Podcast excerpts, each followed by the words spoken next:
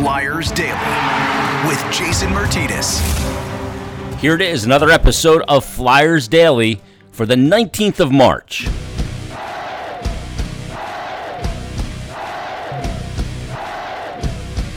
And welcome to Flyers Daily with Jason Martinez, your eighth day without NHL hockey as the hockey hiatus continues.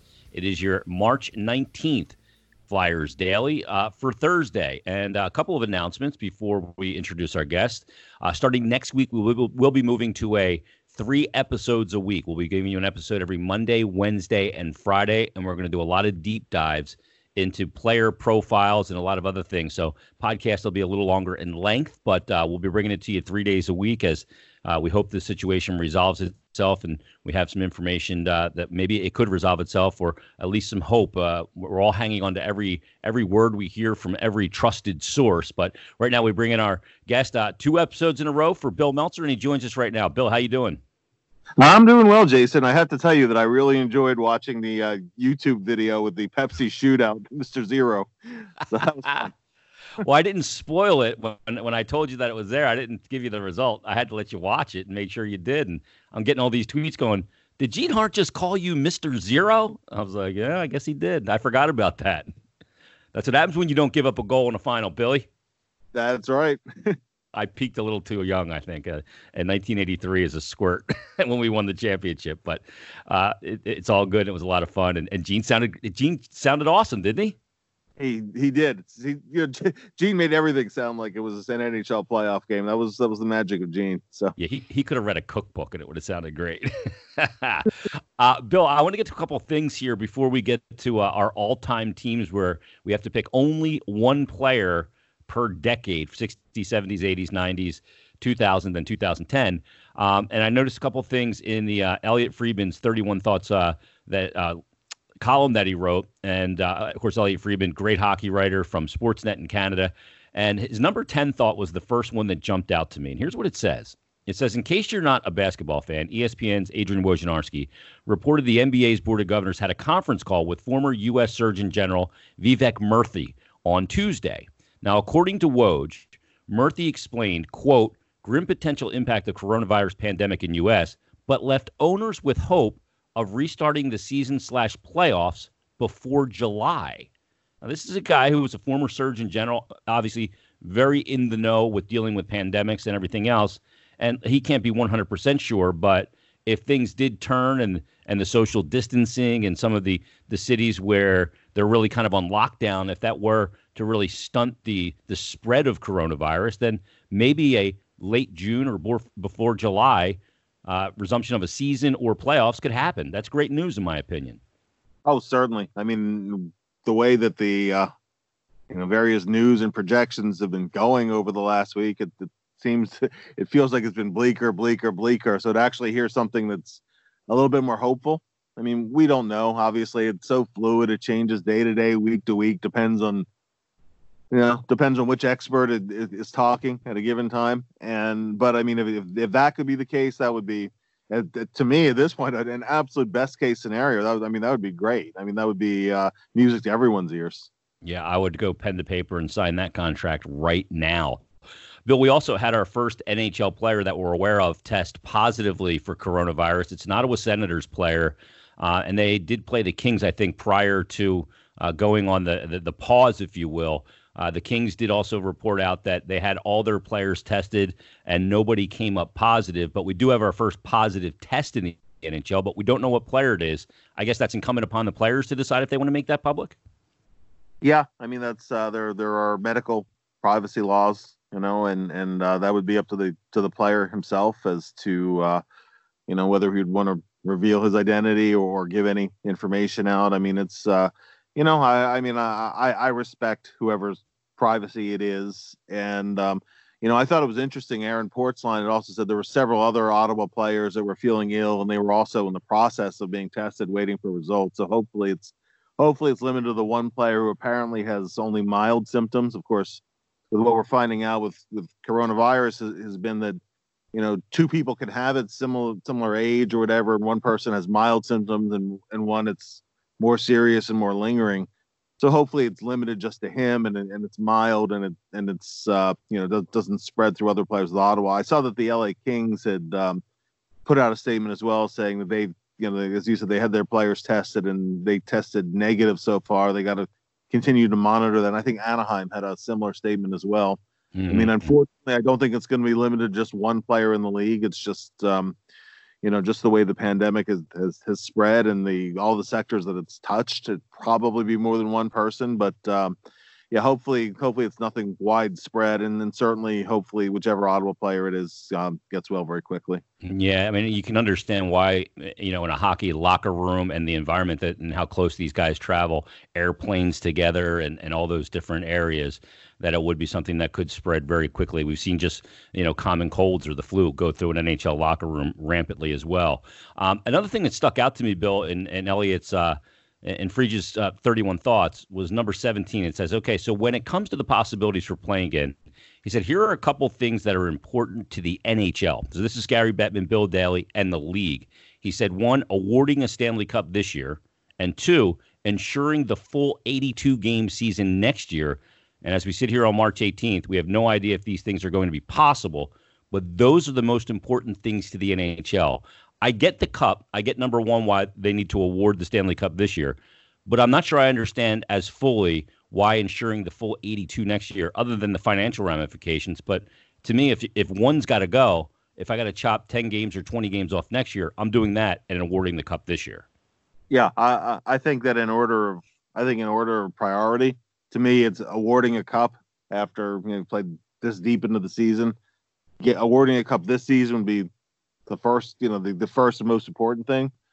The uh, the second thing would be starting next season relatively on time if, if you possibly can and and playing 82 games and the least important would be getting 82 in this season which i really i don't i don't think that's going to happen i don't know if there'll be any more regular season games played at all. If there are, it'll just be a, a couple per team. And as, as, we discussed yesterday, you know, then you then you have teams who will just be coming back just to play out the string. So I don't, you know, but I, I agree with you. To me, the number one priority uh, of all of those things has to be getting getting this season finished and awarding a cup. Yeah, and get and getting the cup out there. So for guys to go through essentially 70 games of an 82 game season and, and not to be able to culminate it is uh, just another, you know, one of the gross injustices of this coronavirus thing to begin with, other than the obvious. Um, Elliotte also asked a very interesting question because we, we've heard the scenarios. You and I have gone through them. The 24 game or 24 team playoff format has been bandied about a bit. And, you know, he, Elliotte says, you know, the expanded playoffs thing is a unique format and one that's certainly going to be on Gary Bettman's radar.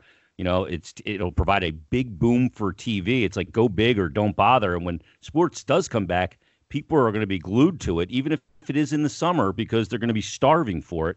And when you look at teams like the Blackhawks and Canadiens, who in a 24 team playoff would be there, but he asked the question if it came down to it, if you're Chicago or Montreal, would you rather be in the playoffs or would you rather be in this draft lottery? Uh, to me, it's a no brainer. I'd rather be in the playoffs. You know, um, just a because you know it, it's revenue right now. There's there's the financial piece of it and, and B from the from the hockey side of it too is that even on even if you win the draft, even if you get you know Lafreniere the, this year, he's not going to step in and immediately turn a franchise around.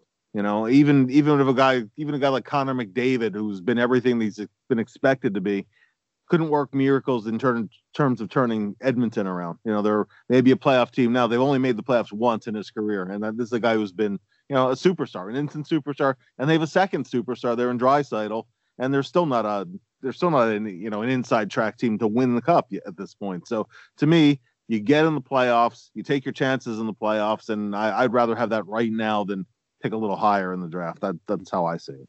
Yeah, to me that that's the logical thing as well because in the NHL playoffs, whether you're a 12 seed, I guess per se, there'll be some sort of playoff, uh, you know, to get into it, some playing games, however they would format that.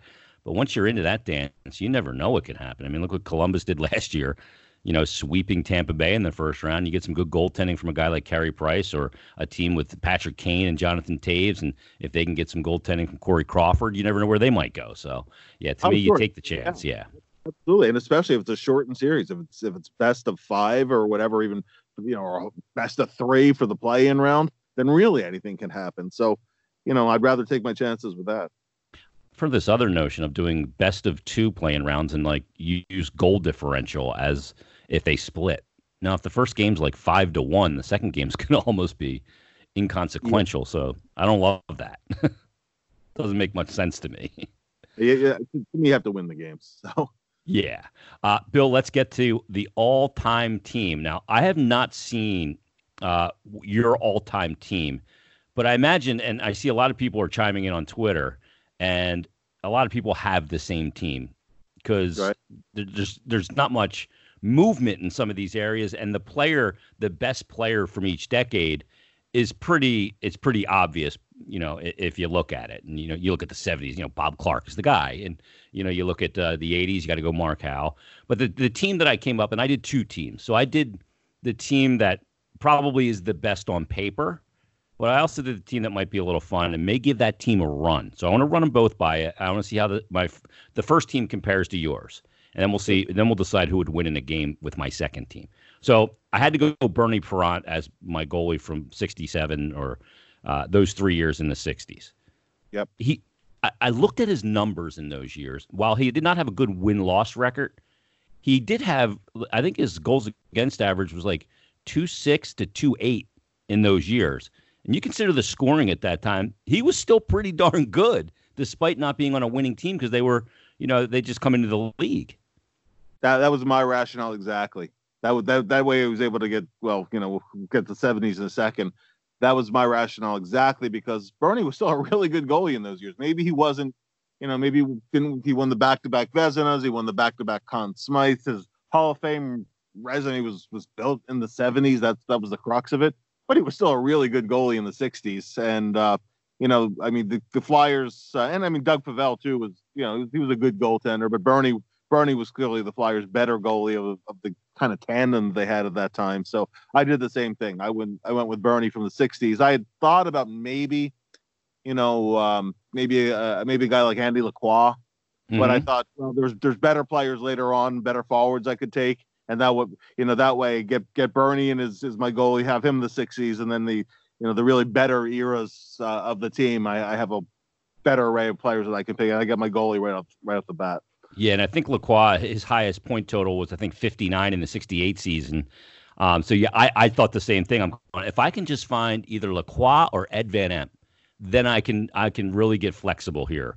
Yep. But I couldn't do it. I just couldn't pull the trigger on it. I couldn't get to Dornhoefer. I couldn't get to those guys because I couldn't put them on a wing up front uh, and expect to, to be as dominant as I think the team that you're going to have. So we agree that Bobby Clarke is obviously our 70s pick. Bobby Clarke's the 70s, yeah, which means, you know, which means you don't get Bill Barber and you don't get Reggie Leach and his 61 goal season and, and all that. You are bypassing all that. And Rick MacLeish, 50 goal scorer, 100 point guy, but it has it has to be Clarky and his three Hart trophies. I mean, to me, that was that to me there was just no way you, you couldn't pick Clarky. Plus, you know, plus he is, points.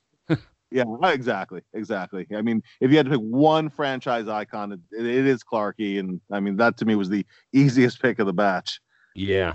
Well, 1980, um, I, I kind of went back and forth on this one a little bit. I'm like, okay, if I'm not going to take Bernie, am I going to go into Hexy or Pelly? You know, what am I going to do here? But when I got the best defenseman in the franchise's history sitting there, I got to take Mark Howe all day, every day, uh, because he was just so good. I don't think people realize how good of a player he was because he was understated in the way he did it. Yeah. Well, what I always what I always say to people who were, were too young to have seen uh, Mark Howe play and then they became fans a little bit later on. I you know I always say imagine Nick Lidstrom, and that's that was Mark Howe. They were the same mm-hmm. they were the same player, just complete you know complete defenseman. They gave you offense but took care of their own end of the ice.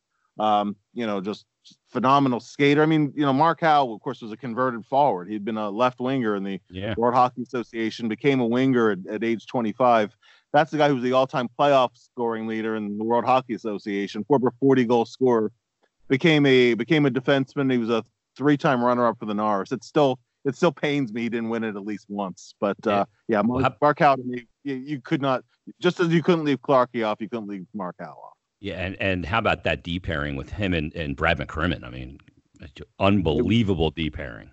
And people people go back and forth. Oh well, you know, plus minus is a terrible stat, and I, and I agree with that to an extent, except in the case of a guy like like Howe and McCrimmon. If you look at that 85 86 team, Mark Howe plus 85, Brad McCrimmon plus 83, and every other Flyers defenseman, Brad Marsh was even, and the rest were minuses. That's incredible. Are you kidding me? The only other one at, e- at just even eat was Marshy, and the Marshy. other. Oh my god, Yeah. that's an incredible plus eighty five. you gotta be. That's insane. Uh, all right, let's get to our 1990s, and I did have some internal debate here, but uh, I guess my better senses prevailed because he was the most, probably the most dominant player by shift, and that's Eric Lindros.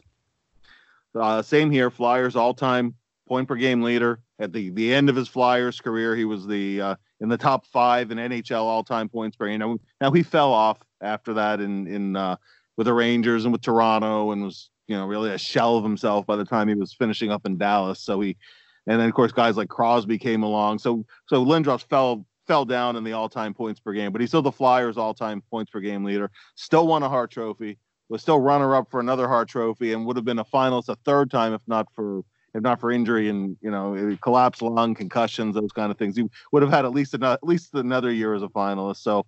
Uh, as much as I wanted to get John LeClaire in there, as much as I wanted to have Desjardins of the '90s, you know, uh, I, I think you, you had you had to go with Eric. It also required me to move him out of position because Clarke would be my center and Lindros would be. A, I put him on a wing.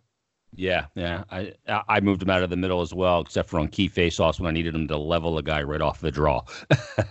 uh, you know, the, th- the odd thing about Lindros too is is that he doesn't have the this uh, single season point record for the Flyers. It's Mark Recchi has that, right?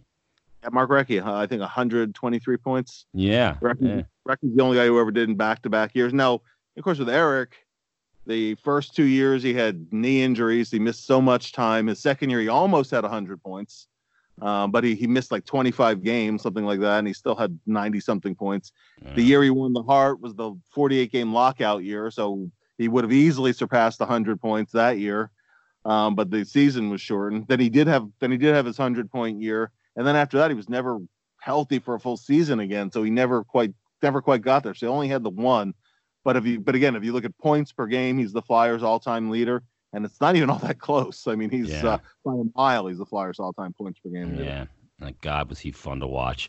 Um, so the 2000s, um, the, you already mentioned the guy's name that you were wrestling with over the 90s, and to me, I went with Eric Desjardins.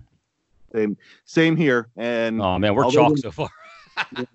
every, every, every everything's in lockstep, and I and I think the last one is pretty pretty much a no brainer. So they're gonna have the same roster here. But yeah, yeah, I mean the the 2000s version of Desjardins was not as good as the 90s version. Um, one one of the most amazing things with, with Desjardins, you know, and, and he was such a such a stoic guy, was that Desjardins play, played through an 80% ACL tear. I don't know how a guy does that on skates. Wow.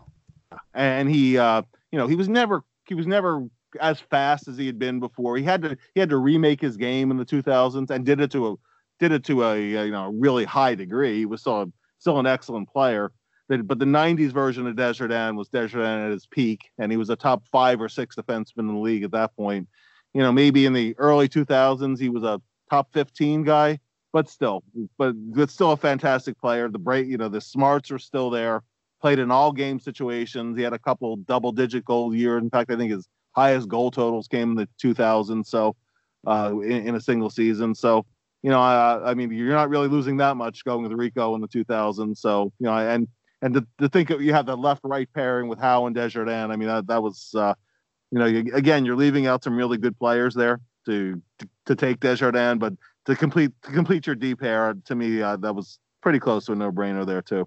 Uh, how close would it have been with Kimmo? You know, Kimmo. Is that a consideration?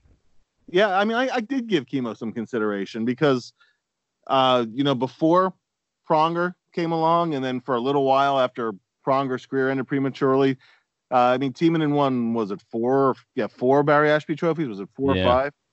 So you know, I mean, he was uh, an All Star a few times and, and a really tremendous player. You you would be, uh, you know, you certainly you certainly be getting another outstanding player if you took Kimmo for the for the 2000 for the later part of it.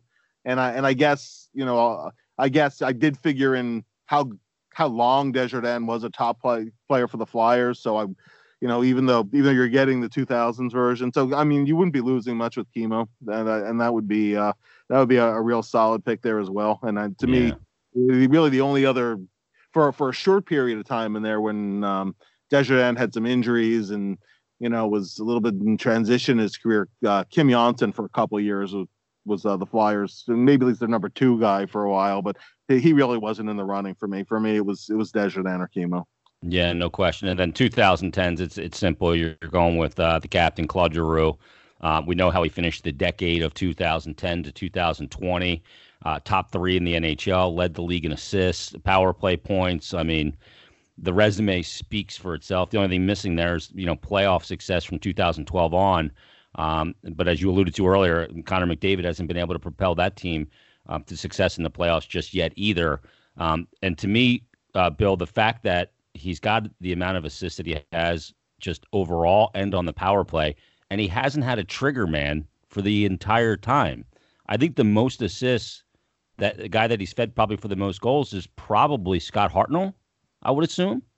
I, I, I would think so, or maybe uh, I mean you know although although Simmonds had those couple thirty goal years, much of that mm-hmm. came on the power play where he was net front. So uh, that that would it would be close between the two of them, but I would I would think that would be yeah we would maybe be Hartnell. It'd be interesting to look that up to see you know who benefited from the most Giroux assists you know, and, and, as I was thinking about the line, obviously Giroux can slot right in on, on the left wing on that side. Even though he even though he started as a right winger at the very beginning of his career, he's he's really, you know, he, he his best season in the NHL, at least statistically, was came in left wing a couple years ago. So yeah, you know, you have if you have him on a line with Clarke and with Lindros, uh, you know, I could see them needing a, a couple of games to find a little chemistry. Both both Clarke and Giroux were premier playmakers more than goal scorers but but between that level of talent, the level of uh, you know, the Lindros adding size and physicality, and you know, you, you, name it to that to that line, and Clarke's intensity and leadership, and you know, and and Giroux's ability to make players around him better. I mean, that that would be just a an unbelievable line, better than better than the LCB line, better than better than the Legion of Doom. If they could, you know, if they were all if they were all from those eras at the same time, you know, that would be. Uh, just an unbelievable trio. So yeah, we had exactly the same roster. Yeah, I, and I see a lot of people had the same one on Twitter. Um, the one thing with that line too is imagine the space that Drew would get. with, with, those two guys on the ice with him, Clarke be carving people up, and Lindros would yep. be a wrecking ball. Claude be out there like with all the space and time in the world. Be, he, he would just be absolutely ridiculous. Yeah, He'd score and, 40 also, in that. And all and also other teams having to respect Howe and Desjardins moving up on the play because that creates space too. Um, you know, Lindros wasn't a net front guy, but Lindros could score from just about anywhere. That was the thing with Eric. Oh, yeah, you know, he was a total complete player. Um, so the team I came up with for fun, and I had to get uh, my buddy Ed Van Impe in there. So I got uh, Van Impe from the '60s. I went Billy Barber from the '70s. I got Pelly as my goalie. I got Eric Lindros, Simon Gagne from the 2000s, and I took Pronger for the short stint and just said, uh, you know, I'll take him because he was still good when he was a member of the Flyers. It just got cut down too short. That's a pretty good team too.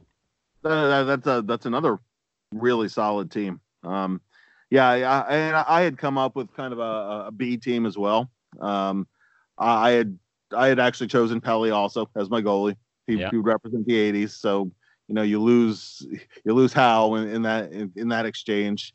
Um, you know, I took um, I took Tim Kerr, oh. and you know the, the, thing the thing with Kerr, of course, was that um, you could although although he was although he wasn't a great defensive player, he you know he was he was purely a goal scorer. He also played some center too, so you could mm-hmm. you know, change your combinations around a little bit. Um, but uh, you know, so I, I really wanted to get anyway. I really wanted to get Tim Kerr in there, but if you go you go with Pelly or Hexy, you, you you lose them as your your '80s guy. So um, yeah, so I, I went with so I ended up losing Eric and I, I took John LeClaire. So you get the, the 350 goal seasons that he had, right? Oof, yeah. Um, yeah. So the you know so uh, my 70s guy I had I had MacLeish, and my uh, selection, uh, yeah, yeah, and for uh, 2000s. I'm trying to think what I had for the 2000s. Um, I'd, I'd have to look at my list there. I, I, I know that I know that like for example, I, um, I, I think I might have taken Primo actually because Okay, Primo, yeah. had, yeah. And for the uh, 2010s, I still I still went with Giroux. Yeah, I mean, I, I- went with Gagne. Be I don't think he gets recognized as being one of the great flyer greats, but in the 2000s, Bill, I mean, he had a 27, 33 goal season. He had a 24, a 47 goal season Yeah. in Yep. 2005, 2000. I mean, a 79 points there, 47 goals out of Simon Gagne. Yeah. Well, that that trio that he had with with Forsberg and with Mike Knuble, Oh, they were they were an unbelievable line. And I mean, Gagne was always a complete player. He gave you the speed, he gave you the he gave you the two way play, and um, he went from being a very good player to being a, a- a bona fide superstar, almost level player. You know, but when when Forsberg came here, and it's you know. Uh, Maybe we'll do another show with uh, players who came to the Flyers later in their career, who who who were the best of the batch. I mean, people don't realize that when Forsberg was here, that the first of the two years, when the NHL was at Thanksgiving, and I remember I remember that he actually he pulled his groin in a game in uh, in Boston, and he had had a three point first period, but he wasn't able to finish the game. He was out after the first period, but nevertheless, after that game in Boston, which was the uh, Saturday, was two days after Thanksgiving, he was leading the NHL in scoring at the time. So there was still there was still something in the tank there, and you know Well, he averaged a point per. He played 100 games and had 100 points for the Flyers, I believe. more than that. He had more than that. He um he had uh, I, I think it was 115 points in 100 in 100 games, and in that playoff series against Buffalo, even though Lindros, even though rather even though Forsberg, was flying- 118 he had. Yeah. With the Flyers in 100 games. Wow. Couldn't even find a skate that fit his foot at the time, and he still put up 118 points in 100 he games. was still he was still a great player. That series against Buffalo, he almost made that series go seven games single handedly. He, he single handedly won two games and single handedly got game one, which the Flyers lost in overtime. But he single handedly got that game to overtime. So you know, he uh-huh. still played a very high level when he was actually healthy enough to be on the ice. Yeah, he was a tremendous player, and uh, it kind of comes full circle when you do that show about uh, players that the Flyers got. I've always said that the Flyers do have a long list of the right guy, but at the wrong time. Yeah. you know, you know Adam Oates or Paul Coffey or uh, Dale Hawerchuk. You know, some of those guys had some good years left, but not to the level where we remember them for their Hall of Fame career, Certainly. Oh, certainly, yeah. Darryl Sittler had a 40 goal year with the Flyers, but you know mm-hmm. he always was, of course, as a, as a Toronto guy. So Yeah, he holds a pretty distinct record in the NHL as well. Does Darryl Sittler scored a few goals, had a, had a big point night one night. yeah, no, no one's no one has even come close to touching it, and nobody probably ever will. So Yeah, yeah, and he's got he's got that record, and another former Flyers got a record that'll never be broken. That's our buddy Brian Boucher. Nobody's ever going to touch that shutout streak in today's NHL, no matter how good the goalies get, or if they stop limiting the size of the equipment. So a couple records that nobody will touch. Bill, a couple Twitter questions, real quick. Um, by the way, uh, Bully of Bar- Broad Street uh, tweeted and he said this whole thread is just respect disrespectful to Tim Kerr. So he, he wanted to get Kerr on his all time team as well. yeah, I mean it's uh, it's really hard to leave Tim Kerr off, but you know, I mean you're you're talking about the decade of the '80s in there, and you know, I you we could have a great debate as to who was better, Kerr or LeClaire, and you could you could make a case for for either guy, and it's really awful to leave both guys off of there. But but when you go when you're going for that decade, you know, I I I, I mean I, I totally I totally get that, and I have. I mean, I, I love. I mean, I, I love those '80s teams in general. Those, those are, you know, I, I growing up in the the Broad Street Bullies. I was I was a kid, you know, and they were. It seems like they were superheroes to me. You know, Clarky, and they were just larger than life to me. But as you get a little older and you start to love and appreciate the game and appreciate what the team game is all about, those teams of the '80s are really, you know, the teams of my heart. You know, and and that that 80, 87 that 87 run eight that 85 through 85 87 years i mean just uh you know if i had to say the three the three most emotional years i ever had as a fan those would be the three so i i get it i mean tim kerr you know tim kerr is uh, certainly one of the all-time franchise greats uh, i think that um there's a, a strong case you could make for tim kerr being worthy of a hockey hall of fame selection his career to me was you know very similar to cam neely's maybe better than cam neely's So you know, no no disrespect meant to Tim Kerr whatsoever. Yeah, and he was a guy. I mean, he could fill it up. He was so big and strong. And uh, is he still doing real estate, uh, Bill, down in uh, the Jersey Shore? He still has, yeah, he still has his uh, he still has his real estate company. I know his son was playing some basketball. Um, Timmy occasionally does uh, does uh, a Flyers alumni event here and there. He uh, he played in the 50th anniversary game. It's always always nice to see him when he when he comes around. But he's still he's one of those guys who settled permanently in, in, in our area. Yeah, as many of them have. A um, couple Twitter questions. Stagger Lee tweets in and he says, uh, "Can we have a bubble hockey season? we could simulate the the remaining uh, regular season with bubble hockey. Now that would be. Are you any good at bubble hockey, Bill? I used to be good at bubble hockey. Yeah. You're out of practice. I, am unfortunately out of practice, but uh, you know, give, give me give me something to you know work towards. That'd be fun.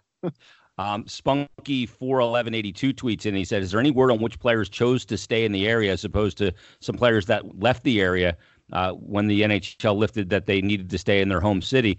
Uh, I'm not sure of any players that that did go any other places. I think maybe Justin Braun went back to Minnesota, um, but other than that, I'm not sure. Yeah, I, I haven't heard as to uh, you know as the which players may have gone home. I mean, it's uh, you know uh, partially because you know the couple the few guys from Europe who make their homes there. Travel there is restricted anyway, and it's just um, it's probably easier to stay put unless there's a you know, unless there's a family related reason or there's just some other reason they just really need to go back to their off season residence. So I, I think that's the case around a lot of the NHL players are just kind of staying put wherever their in season residence is. Steve Milner tweets in with an interesting question to think about. And since we have this pause in the season, we can actually consider. He says, only because Dave Isaac put it in his mailbag. So thanks, Dave. Uh, but he said, who are you going to keep in the expansion draft? Dave didn't have Laughton as protected, but he had he said, I like uh, Coots, G, Hayes, TK, Patrick Lindblom, and Lots, Provy, Sanheim, Myers, and Hart.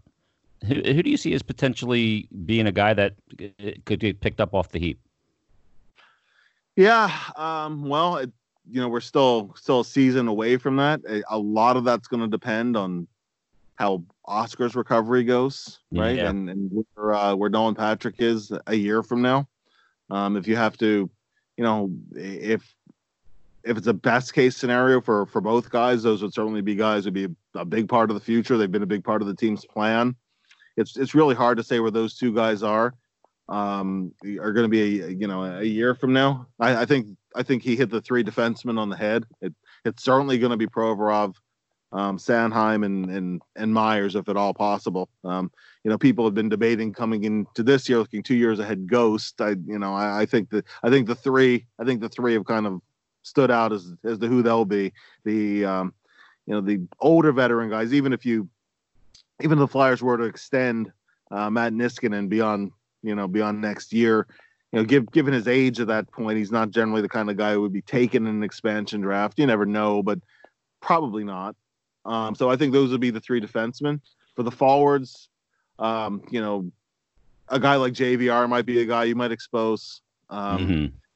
uh, Voracek is in, in his 30s at this point, still has some term left on his deal, so maybe he would be a guy you would leave out there. But I think you might be able to find room and, and the seven forwards that you get to protect law. And then your goalie is a no brainer. Obviously, it's Carter Hart. Yeah, no doubt. So that leads us to, to the next question from Frystar Adamsk. And he says, How much longer do you see Brian Elliott being on the team? Do we let him walk or do we bring him back again? And should we? Uh, I was a big proponent, Bill, of Brian Elliott being the tandem mate with Carter Hart. And a lot of people at the time were saying, "Well, bring Anthony, keep Anthony Stolarz. It's perfect. Two young guys, cheap." Um, I wasn't in favor of that because I don't like a tandem with a, especially a really young goaltender, 20 at the time, 21 now, of Carter Hart, with another young goaltender. I thought he needed a sage veteran around to really kind of show him the ropes and how to be a pro. I think Brian Elliott's done that, and I still believe in Brian Elliott's game. Yeah, as do I. As long as Elliott is comfortable with the fact that you know, I think going forward, each year more and more Hart's workload is going to increase. It's going to be, uh, I mean, basically, it's been Hart as the home starter for the most part, and Elliott as the road starter for the most part, just because of the way the numbers have worked out. But I, I think you go a year from now, other than back to back three and four kind of situations, of which there are a lot, so you still get work for both goalies. Um, I, I think I think Hart, as long as he's healthy, his workload will increase. As long as as long as Elliott is comfortable seeing a little less work next year, I, I don't see a reason not to bring him back. Um, you know, and obviously four years old. Yeah, Yeah. I mean, he, he- look, as if you if you are willing at at his age to transition to be that guy, and you're good at it, you're good with being able to handle. It's not easy being a backup goalie, sitting for you know five games in a row and then getting that sixth game, and you get the the disadvantage of the back the second game of the back to back where your team's a little gassed. You know, it's not an easy thing to do. Some guys just can't do it as they transition to that. But if you can, there's still a lot of money to be made in that role for a guy like Brian Elliott. A good two mil a year. You're not getting that uh, in you know outside the NHL. No, absolutely not. And you know, and there's also there's also always family considerations too, because Mhm. players settle in an area, even if even if it's not where they make their off season home, their their family is still with them much of the season in most cases. And you know, when when players get to their get to their 30s, mid 30s, you know, a lot of times that comes into play, and more so than trying to make a little bit more somewhere else. There's a good situation here, so I, I- I don't see I don't see a reason why you wouldn't want to go one more year with them. Yeah, I was, and and I talked to him, you know, at training camp this year, and said, you know, how did it happen? He said it came together real quick. I was comfortable with it. I thought it was a good situation, so I signed. You know, I think people there's a misconception about Brian Elliott too about the goaltender that he's been in his career. He's got a career 912.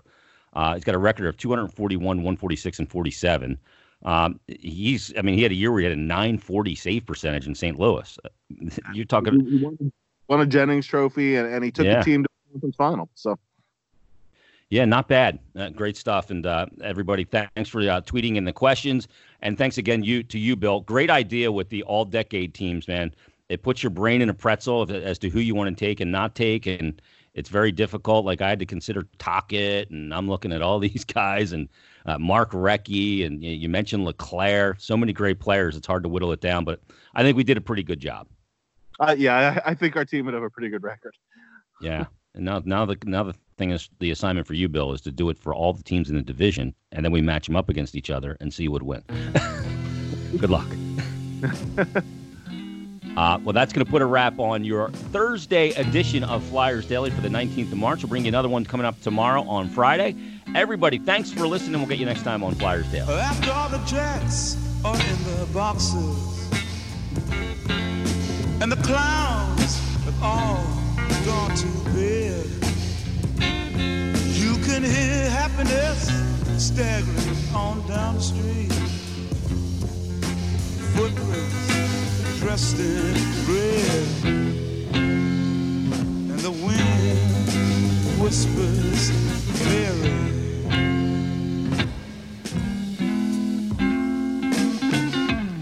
A broom is drearily sweeping up the broken.